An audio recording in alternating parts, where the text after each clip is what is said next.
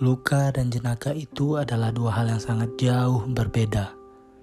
Luka adalah wujud dari rasa sakit yang berbentuk nyata, sementara jenaka mengandung unsur tawa bahagia.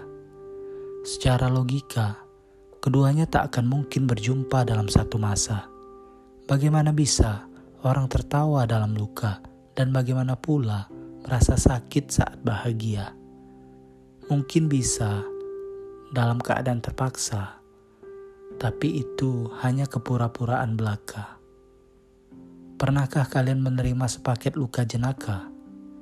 Gelitik yang seharusnya menggelikan malah terasa menyiksa, menitikan air mata saat berada di tengah canda, mengusap jiwa yang berdarah dengan senyuman pasrah.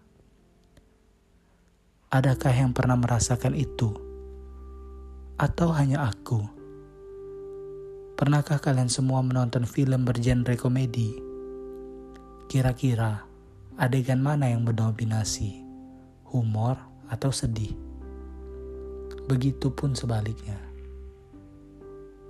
Tapi dalam kehidupan nyata, semua terbalik. Luka bisa menjadi tawa, dan jenaka bisa menjadi duka.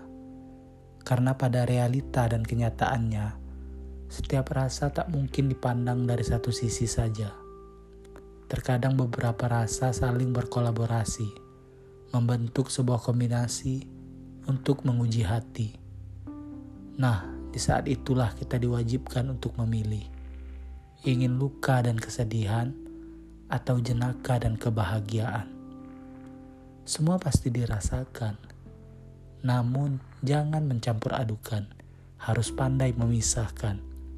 Dan jangan membolak-balikan kenyataan yang dirasakan Begitulah setidaknya saran yang bisa saya berikan. Semoga bermanfaat untuk teman-teman sekalian. Akhir kata, sekian.